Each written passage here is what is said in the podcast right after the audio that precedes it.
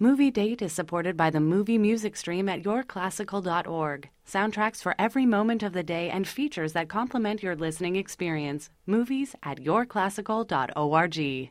Kristen, it's summertime at the movies, and you know what you get during summertime at the movies anthropomorphized animals. Yes. Always popular. Oh, yes. Why is it that we like why is it that we like to see furry animals behave like humans? Because they're so cute. Is that what they're it does? so cute. Is that what it is? It some kind of it's some Who kind of doesn't weird. like to see a panda go down a slide? yeah, it, that's Or- what I mean. Or Why a little is hamster eating little tiny burritos. Who doesn't the love burrito that? Oh, hamster. Oh gosh, I love that burrito even, hamster. even I cracked up at the burrito so hamster. Cute. So. Yeah, there's some Go on the kind- there's- internet, folks. Look that hamster up. so cute. The burritos look great. Oh yeah, that's this week's sweatpants. The end. The end. well, we have two two anthropomorphized animals. We were going to say that, they, that they're two talking animals, but only only one talks actually. But one says so much more with its Oh, eyes. Oh, Kristen, you're so right. Uh, the first movie we're going to talk about is Max. It's a film about a military working dog who is traumatized from his service in Afghanistan. He loses his handler and comes home to uh, rejoin his handler's family. Uh, and the other movie we'll talk about is Ted 2, the sequel to Seth MacFarlane's Ted, the little talking teddy bear with the foul mouth. He's back trying to prove in court that he's actually not just property, but a person. We'll talk about both of those. And what else do we have, Kristen? We also have a couple of exciting sweatpants picks, and we have an interview with Lisa Simone Kelly. That's the daughter of Nina Simone. There's a new movie about Nina Simone out right now. It's a documentary that you learn a lot of facts about Nina Simone and that might really surprise you. So we talk with Lisa Simone Kelly about what some of those revealing aspects of her mom's life are. All that, plus, of course, trivia. But first, let's introduce ourselves. I'm Kristen Meinzer, culture producer for The Takeaway. And I'm Rafer Guzman, movie critic for Newsday, and this is Movie Date. blossom on the tree, you know how I feel. It's a new dawn, it's a new day, it's a new life for me, and I'm feeling good. Okay, Kristen, let's talk about Max. This is a new family film. Uh, stars a uh, Belgian Malinois, military working dog. He's out in Afghanistan. Uh, he's uh, being handled by Kyle, a Marine, played by Rami, uh, Robbie Amell from The Duff. Yes, And uh, loved him in The Duff. I loved him in The Duff as well. Uh, this is not a spoiler. Uh, Kyle is killed in action. We And- learned that in like the first seven yeah, minutes. we, so we, we yeah, know this. If you've pretty seen the trailers, you also know this. Um, and uh, Max is uh, traumatized. He's got PTSD. He comes back to the States and is given to uh, Kyle's family, where Kyle's little brother, uh, Justin, is going through some hard times himself. It may be that Max and Justin are just what each other needs. Let's hear a clip. All right, Max, such a superstar. Let's see you work off leash. I don't, I don't think it's a good idea. no guts, no glory. Now walk with him like you were just doing. Heel. Thanks. Well, I do not believe what I'm seeing. How'd you get him to do that? He already knew, ma'am. We were just refreshing his memory. Ah, yes, there's also a little tiny bit of a teen romance there that you can hear in that clip because what we have is not just the friendship between this boy and this dog, but this girl who knows how to handle dogs. And- Yes, she, yes. Just, she just happens to work with rescue dogs, and she knows all about uh, Belgian Malinois and uh, and all kinds of other dogs. yeah, and she's got like a million chihuahuas in her house. Yes, that's right. chihuahuas are pretty cute, actually. I mean, most of the dogs are pretty cute in this movie, Sure, right? Even the Rottweilers are cute. Ah, yes. I'm glad you brought up the Rottweilers because that's where some of the tension in the story comes from. Yes. Not only do we, do we have the tension of this dog with PTSD and this little boy finding each other, but we also have the tension of possibly some bad guys and the Rottweilers who used to be associated with Kyle back in Afghanistan. Yes, but they've gone down the wrong path. Yes, they have, which, you know, that happens sometimes, and sometimes you need your dog to help you through That's that right. situation. That's So- right. So, Rafer, this is a family movie. You're somebody who has kids, you have a family, That's right. and we've talked about this before about how a lot of family movies just make you want to die when you're watching them. You just, oh, like, why? Why? That's true. Why? That's Did- true. Did you just want to die when you watched this? Well, the, you know, this is one of those movies that initially looks like a real uh, a cornball weeper, and it is. Uh, and it it looks it, it- from the trailers you might think that it is maybe a faith a faith based film, and it has a little uh, some little bits of that. Uh, Lauren Graham plays the mom, and she's you know she uh, she does she does talk a little bit about God and how God doesn't want you to do this and that. And um, I did notice uh, the film takes place in a, a small town in Texas, and for some strange reason I could never figure out. Um, there's a Fourth of July parade. One of the fire trucks is coming down the street, um, and you're looking at it, and right across the front, in giant giant letters, it says "Faith" on the front of the fire truck, and I was like, "Is that the town? Is that just a motto? What is that? I don't I don't know what that is." But regardless of all that, I thought that Max, for all its hokiness, actually had some fairly good things to recommend it. I thought the cast was pretty good. I think Lauren Graham is really good as the mom. I think Thomas Haden Church, who is a former Marine and is from Texas or grew up in Texas. He's uh, the dad. He's the dad. I think he does pretty well. Josh Wiggins is the kid. He's kind of a newcomer. I, I liked him as Justin, this kind of wayward teen. He's not he's not too snarky. He's not too sappy. He kind of struck me as a real kid who is just ticked off about some things. He's he's ticked off at his dad. He's ticked off at his brother, who he was never close to, is now dead. And he's mad. He's a mad kid, but he's not a terrible kid. And he's also not a big softy ball of goo at heart either.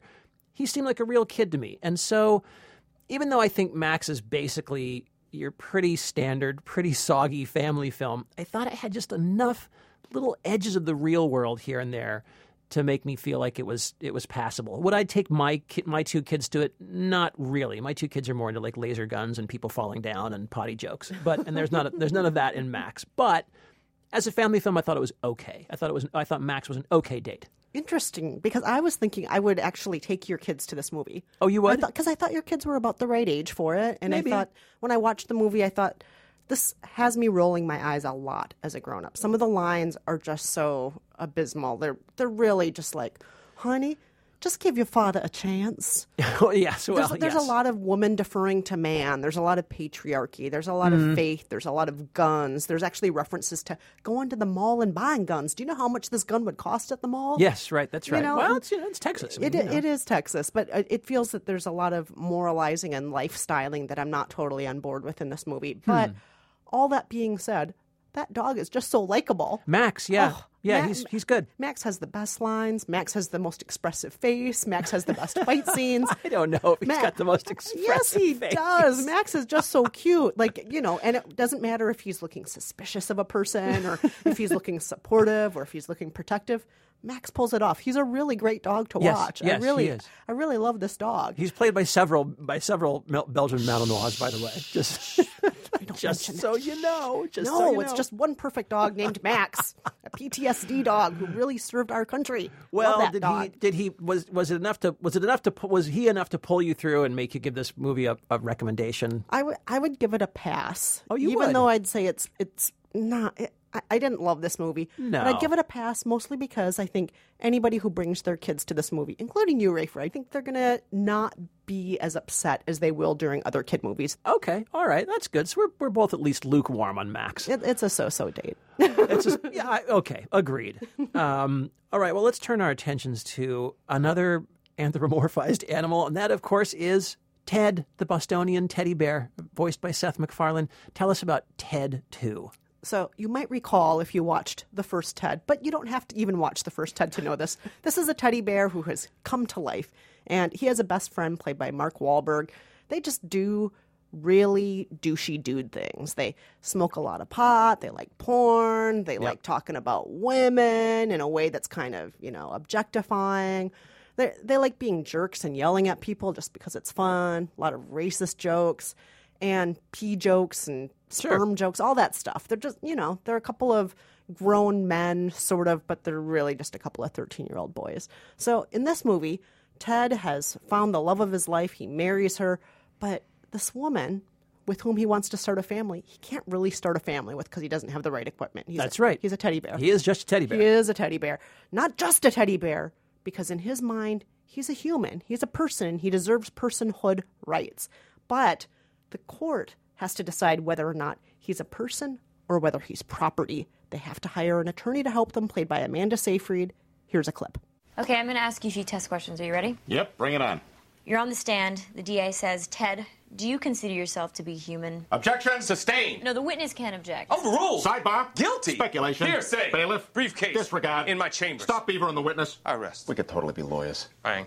Now, Kristen, you were not a fan of the original Ted, as I recall. That is correct. I was not a fan of the original Ted. I thought that everything was just offensive and mean and not funny. Uh, and and so I I just want to say straight off the bat, I went into this with low expectations. Sure, Yes. sure. I mean, you, and- you actually liked the first one, sort of though. I thought that I thought the first Ted was actually very funny, um, and I thought it had uh, a little a little bit of a, a, a kind of a childlike sweetness at its at its center, despite all the kind of raunchy, foul mouthed uh, humor. And I liked the first one quite a bit. Uh, You know, sequels being what they are, I went into this with somewhat low expectations too, or at least you know, uh, I, I was I, I didn't I didn't I didn't walk in thinking Ted Two is going to be great. uh, you know, it's a sequel, um, and so Kristen, what did you think about this movie? Because you know. It comes across in its premise, at least, with the right message. Here, here is here is Ted, who is going to kind of force us to redefine our notions of a person of a person in America that has rights. Uh, this comes at a time when you know uh, a time of uh, increased civil rights for gays, um, and especially the movie makes a lot of this actually um, gay marriage, which on this very day that we're recording this podcast has been approved by the Supreme Court. Five four. Yes, Supremes. Yes. Woohoo. However, it also is trying to make a lot of parallels with black civil rights. Yes. And I think that in doing so, it falls flat. It's trying to make parallels. However, at the same time, it's relying very, very heavily on jokes that are making fun, particularly of black men, black people in general, but of black men. And those jokes are not funny. Those No. jokes are offensive. Those jokes are really uh, not sophisticated. They're not smart. Like if there was any intelligence to the jokes, it would be like Blazing Saddles. But none of those jokes are Blazing Saddle jokes. They're just really horrible, racist jokes. Yeah, I was really surprised at how this film managed to do two things. It managed to have a lot of what I thought were actually very eloquent speeches about civil rights and about you know there's a there's a scene where Amanda Seyfried says you know when the when the law devalues one kind of life how soon before it devalues another and she's not the only one who says these kind of eloquent kind of forceful things about about civil rights. And so the, the movie is on the one hand doing that and then on the other hand as you said it is just chronically racist like like just like dispiritingly shockingly racist to me. And it's not so much well as you said it's it's specifically black men and it is it's the same old jokes about black men and a certain part of the black male anatomy that has been a racist joke since like the slavery days. Yeah. i mean it th- this is the kind of racist humor that's not just outdated. We're talking like 150 something years outdated. It's that really kind of surprised me and we're not and we're also not talking about one or two you know ha ha racist jokes we're talking about chronic repeated running gags Every few minutes, another one. black Every black minutes. black black black i Black mean the, sperm, black uh, oh, men, black Kardashians penises, and the- black men. The, oh, like, oh, just on and on. I mean, I you know the least offensive racist joke in this movie, I think, comes when there's that the stern black judge in the in the in the courtroom, and Ted soothes him by singing soul music to him. And then the and then the black judge gets all happy. Oh, he's saying soul no, music to that's me. Not, no, that's not un- unoffensive. You're That is, saying- I'm so- what I'm saying is, right, by relative standards, that is the least offensive of the racist jokes. Do you know what I'm saying? Like that, like that is a that is a tired old horrible joke, and it's probably the it's probably the best you're going to get out of that out of the string of jokes. One more thing I want to point out it's just mean spirited all around, not just Yeah. toward black men, but a lot of the humor relies on watch us be mean to people. Yeah, just kind of toward anyone. Look, l- let us get on the roof with some apples and throw them at innocent pedestrians. Right. And isn't that Very odd. hilarious? Let's go to this place and just heckle the people on stage. Right, right, let's, right. Let's go to Comic Con and beat up on the comic book geeks, which is uh, also kind of like an old, tired punching bag. Yeah, it's just like, you guys are really mean. You're really horrible. And I don't care if you're a person or a teddy bear, you're still being a jerk. Right. And you're still being racist. Your humor is juvenile. And as you said, it's antebellum. And if there was any intelligence to this movie at all, I might be able to give some of this a pass. But nothing- Exactly. there's no intelligence at all in any of this. No. Ma- Max is 10 times smarter. Max is smarter than this movie. Yeah. Well, it's yeah, it's it's uh, yeah. I think it, Ted Two would have been a so-so date, even without the nonstop racism. And I think with all of that, it just makes it a terrible date. I found I just found it really kind of excruciating and tiresome to sit through. Yeah, I, I have to say this was a horrible date. Yeah, I agree. Horrible, horrible date. I Ted agree. 2, no. All right. Uh, what do, what do we got coming up next, Kristen? Well, we've talked about what's in the theater, but I think it's time to get on the couch. You're wearing sweatpants. It's Monday. Am I the Queen of England? I don't know. Does the Queen of England only wear sweatpants? When you are a man, sometimes you wear stretchy pants in your room. Yes, I love this elastic waistband. Don't I you, do Rafer? too. I love this So good. 50-50 poly cotton blend. Well, okay. it's sweatpants time when we talk about what you can watch on DVD, on VOD, on Netflix, on Hulu, on all those different services without leaving your house. So, Rafer, the first one we're going to talk about is A Dangerous Game. This is a documentary about the ugly underbelly of the luxury golf course industry. So, do you play golf? I don't at all. All right. Well, maybe you have some thoughts on this then. How do you feel about golf courses going into places like, I don't know, Arizona or pristine uh, World Heritage sites or possibly Dubai? How do you Yeah. feel about golf courses going into places like that? It was one of the first things I thought when uh, California had its big, uh, had and is still having its big water drought, and they started enforcing these really severe uh, water usage laws. And um, one of the first things I thought was, there's a lot of golf courses in Southern California. They're going to be paying a lot of money to keep those lawns really green because, you know, LA is built on a desert. It's not supposed to be there. No, no, it's not. And I think it's so interesting that our perception of a lot of the places in the world are like, oh, it's so lush, it's so green. Look at these palm trees. Scottsdale. Yes, and it's like, no, none of that's supposed to be there. And, Right. and that's something that a dangerous game is trying to investigate. You need lots of water to facilitate the golf, and we do not have much water around here. Lake Las Vegas, the man made lake, is filled with over 3 billion gallons of drinking water. The lake has to be refilled every year. Where is the clinical evidence? Not an opinion, an empirical assessment. Will you share it with the committee? You know what? I think I'm a lot more of an expert than the people that you'd like me to hire. So this is a documentary directed by Anthony Baxter, and it has a lot of famous talking heads in it, including Alec Baldwin and Robert Kennedy Jr. And um, we this is actually a follow up, by the way, to a film he made in 2011 called "You've Been Trumped." And in his home in the British Isles and his community. In the first movie, Donald Trump came in and just kind of destroyed the whole community and put in this luxury golf course. And and then in this movie, the sequel, he is exploring all these other places in the world because his eyes have been opened. He's like, oh my God, this is happening everywhere. This isn't just my town. This is happening everywhere.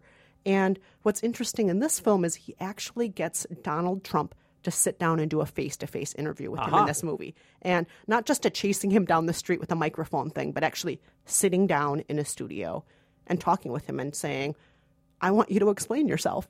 So I would say that for anybody who, like you and I, Rafer, may question the luxury golf course industry and may think that there are issues with it, and especially environmental issues, this movie is something that you might want to watch because it'll confirm a lot of your worst suspicions.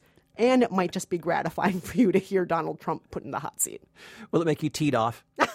Oh, Rafer! Oh, Rafer. They should have hired me to write Ted Two.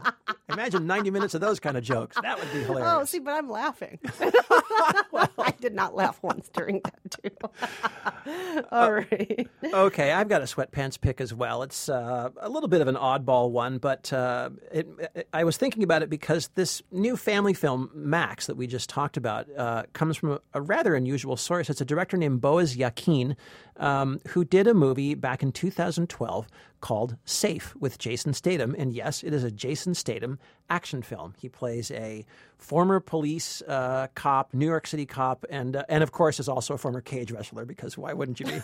um, who, in a strange twist of events, gets teamed up with this little tiny, uh, kind of sullen Chinese math prodigy. And they both go on the run from uh, some Russian gangsters all through New York. The, the Russians are chasing them. The corrupt cops are chasing them. Here's a clip. You all right?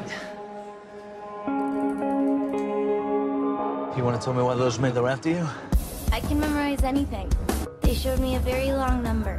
Is there anything interesting to you about these numbers? It's not just random. There's a sequence. It's a code. Uh, Yes, I know that all sounds just completely ridiculous, and it is. Yes, it does. It sounds is. horrible. It is ridiculous, and uh, the movie got sort of mixed reviews. Did not do very well in theaters, but I will say that it is one of the better directed action movies I have seen in a long time. And e- even though you may kind of see where the plot is going in general, scene by scene, as things are unfolding and fights are unfolding, you are always constantly surprised by what happens on screen. And I, I was I was really amazed at the way that uh, Boaz Yakin was able to give these action scenes like some punch, some impact, and a, a great deal of humor. There were times when I would just laughed out loud in this movie. I had a great time watching this movie. Clearly, not anyone else liked it quite as much as I did, but I am still going to recommend as my as my sweatpants pick "Safe" from 2012, starring Jason Statham. So you're saying watch Max in the theater, then come home and watch Safe, and it's a perfect afternoon. All- Without without the kids, however, without the kids. Excellent. Well, stay with us because after the break, we're talking with Nina Simone's daughter, Lisa Simone Kelly, and as usual, there's trivia.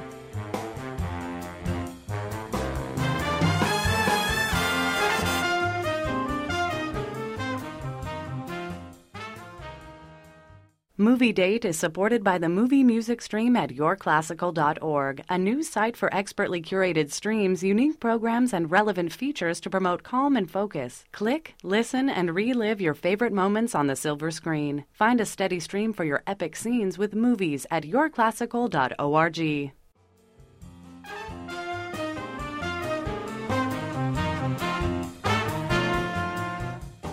I'm Rafer Guzman, And I'm Kristen Meinzer. and this is Movie Date. And Rafer, you put something so cute on our Facebook page a few days ago. yes, Oh my gosh. my two kids giving their reviews of Inside Out.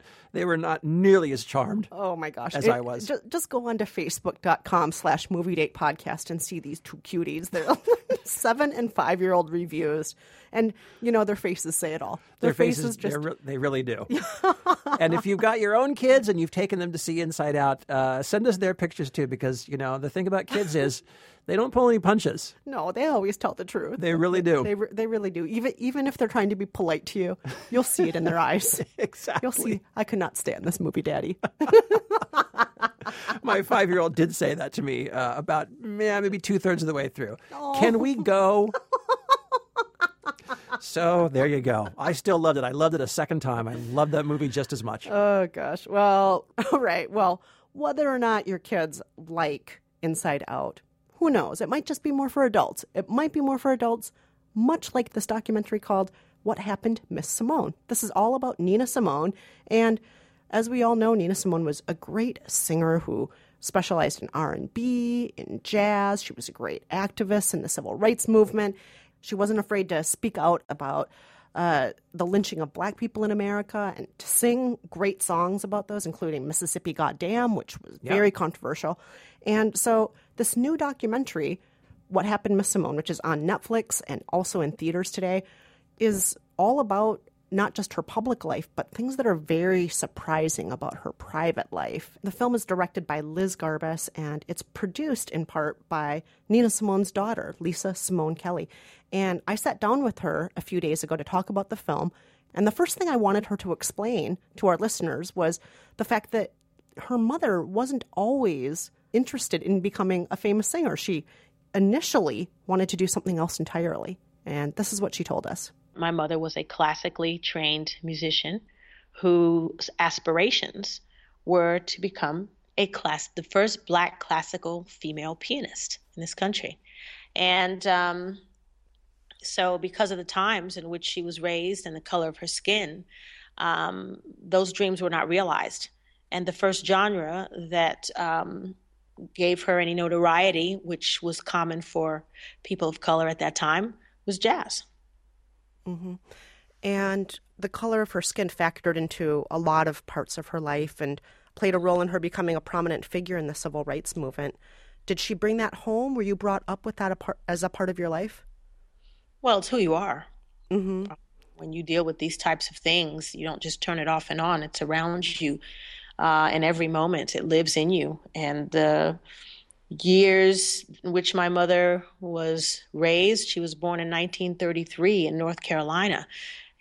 We try to go back to that time and imagine what it was like to be a little black girl in North Carolina living on the other side of the tracks. The Ku Klux Klan was very active. Segregation, discrimination, racism was very overt with uh, whites only, coloreds only. Jim Crow was in effect. So there was a lot going on. I can only imagine what she might have witnessed, much less had to have experienced on her own.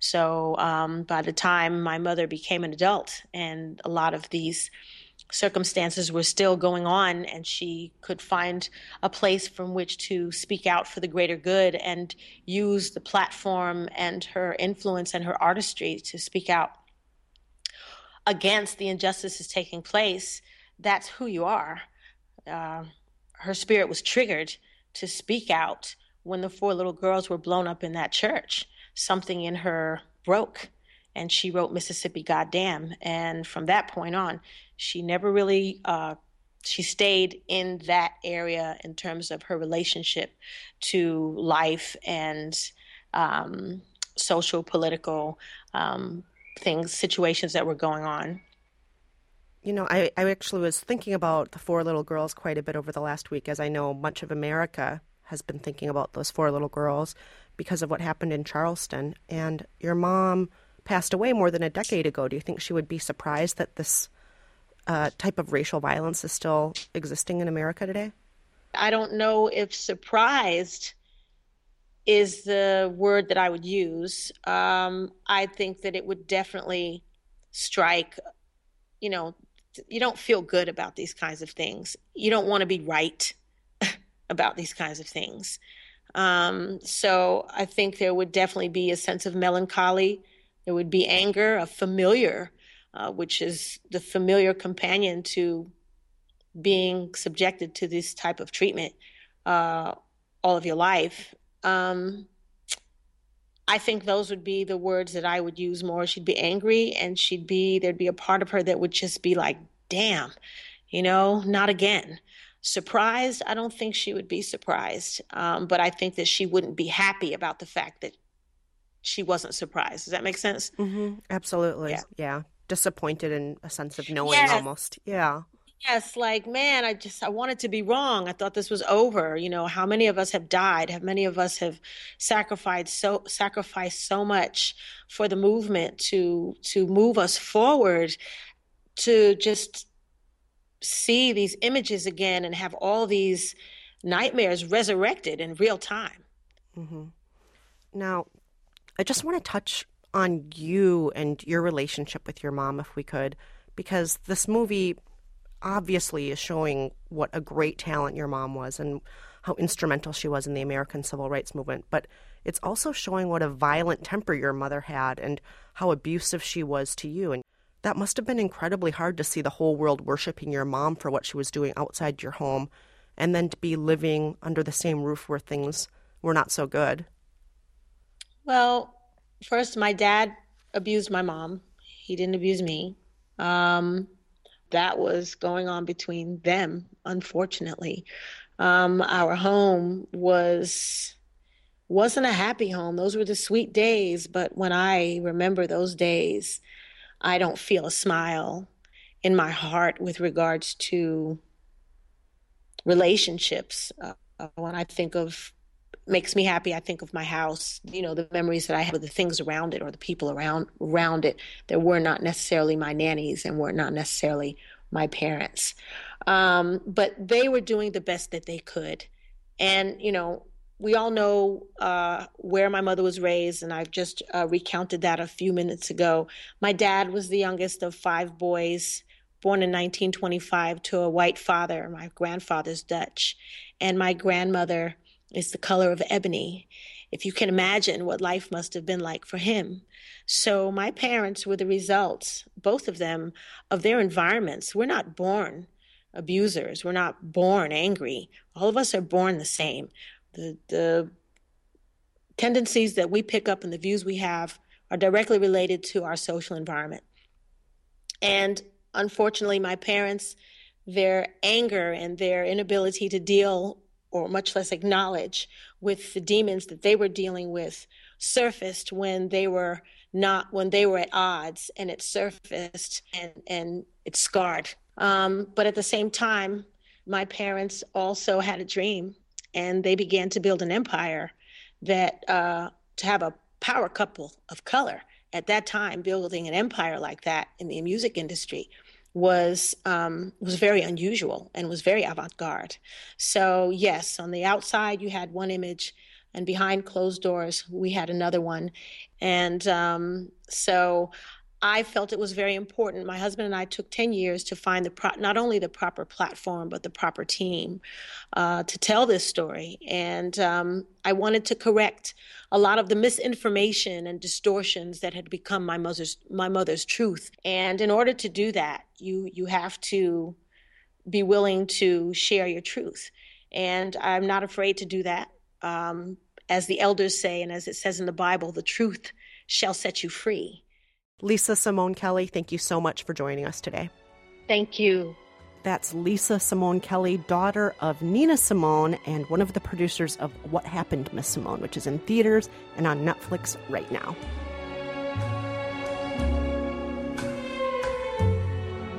I put a spell on you. Well, Kristen, it's almost time to go, but before we do, trivia. Yes, trivia. So last week, you, you might recall we were talking about dope. And in, in that movie, our main character, he's just really into 90s hip hop. Even though it's 2015, he just loves that 90s hip hop. And that made us think of movies that were actually in the 90s, kind of 90s hip hop movies. So we played a clip of one of those films. Every time I come in the kitchen, you in the kitchen. In the goddamn refrigerator. Eating up all the food. All the chicken. All the pig feet. All the collard green. All the hog maws. I want to eat some of them chitlin. I love pig feet. We asked you to identify that film, and we got a lot of right answers. Here's one of them. Hi, this is Evelyn Ann in Ellijay, Georgia, and I have the answer to this week's trivia. Uh, this was actually the last movie that I ever bought on VHS from our local blockbuster. So, um, yeah, the movie is Friday, and it was crazy and awesome. And uh, yeah, Chris Tucker, Ice Cube. Anyway, love the podcast. All right, Evelyn Ann. That's right. Friday. Yes, Evelyn Ann. Great job. VHS. What's the last I, movie you bought on VHS, boy, Rafer? boy, I could not tell you. I could not tell you. you. Not too long ago, uh, for reasons I won't get into, I was watching Spaceballs, the Mel the Mel Brooks movie, and there's an extended VHS joke in the in Spaceballs, and I just thought, boy, how much time has passed. This movie is now looking officially dated. No one's going to get that. No one no going to no get one that knows joke. what a VHS tape is now anymore. What, It's like picking that? up one of those big giant phones with the earpiece and the mouthpiece and putting it right next to your head. Um, yeah, okay, yes, good job. Friday with Ice Cube. So this week, because we've been talking about um, A Dangerous Game, the movie that uh, chastises the golf industry, uh, we thought of another uh, film that sort of takes a look at golf and kind of also portrays golf as a somewhat dangerous game. Here's a clip. I can't believe you're a professional golfer. I think you should be working at the snack bar. You better relax, Bob. There is no way that you could have been as bad at hockey as you are at golf. All right, let's go. If you know so the name, dangerous. if you if you know the name of that movie about that angry, dangerous golfer, give us a call five seven one seven movies. Or you can message us at facebook.com slash movie date podcast.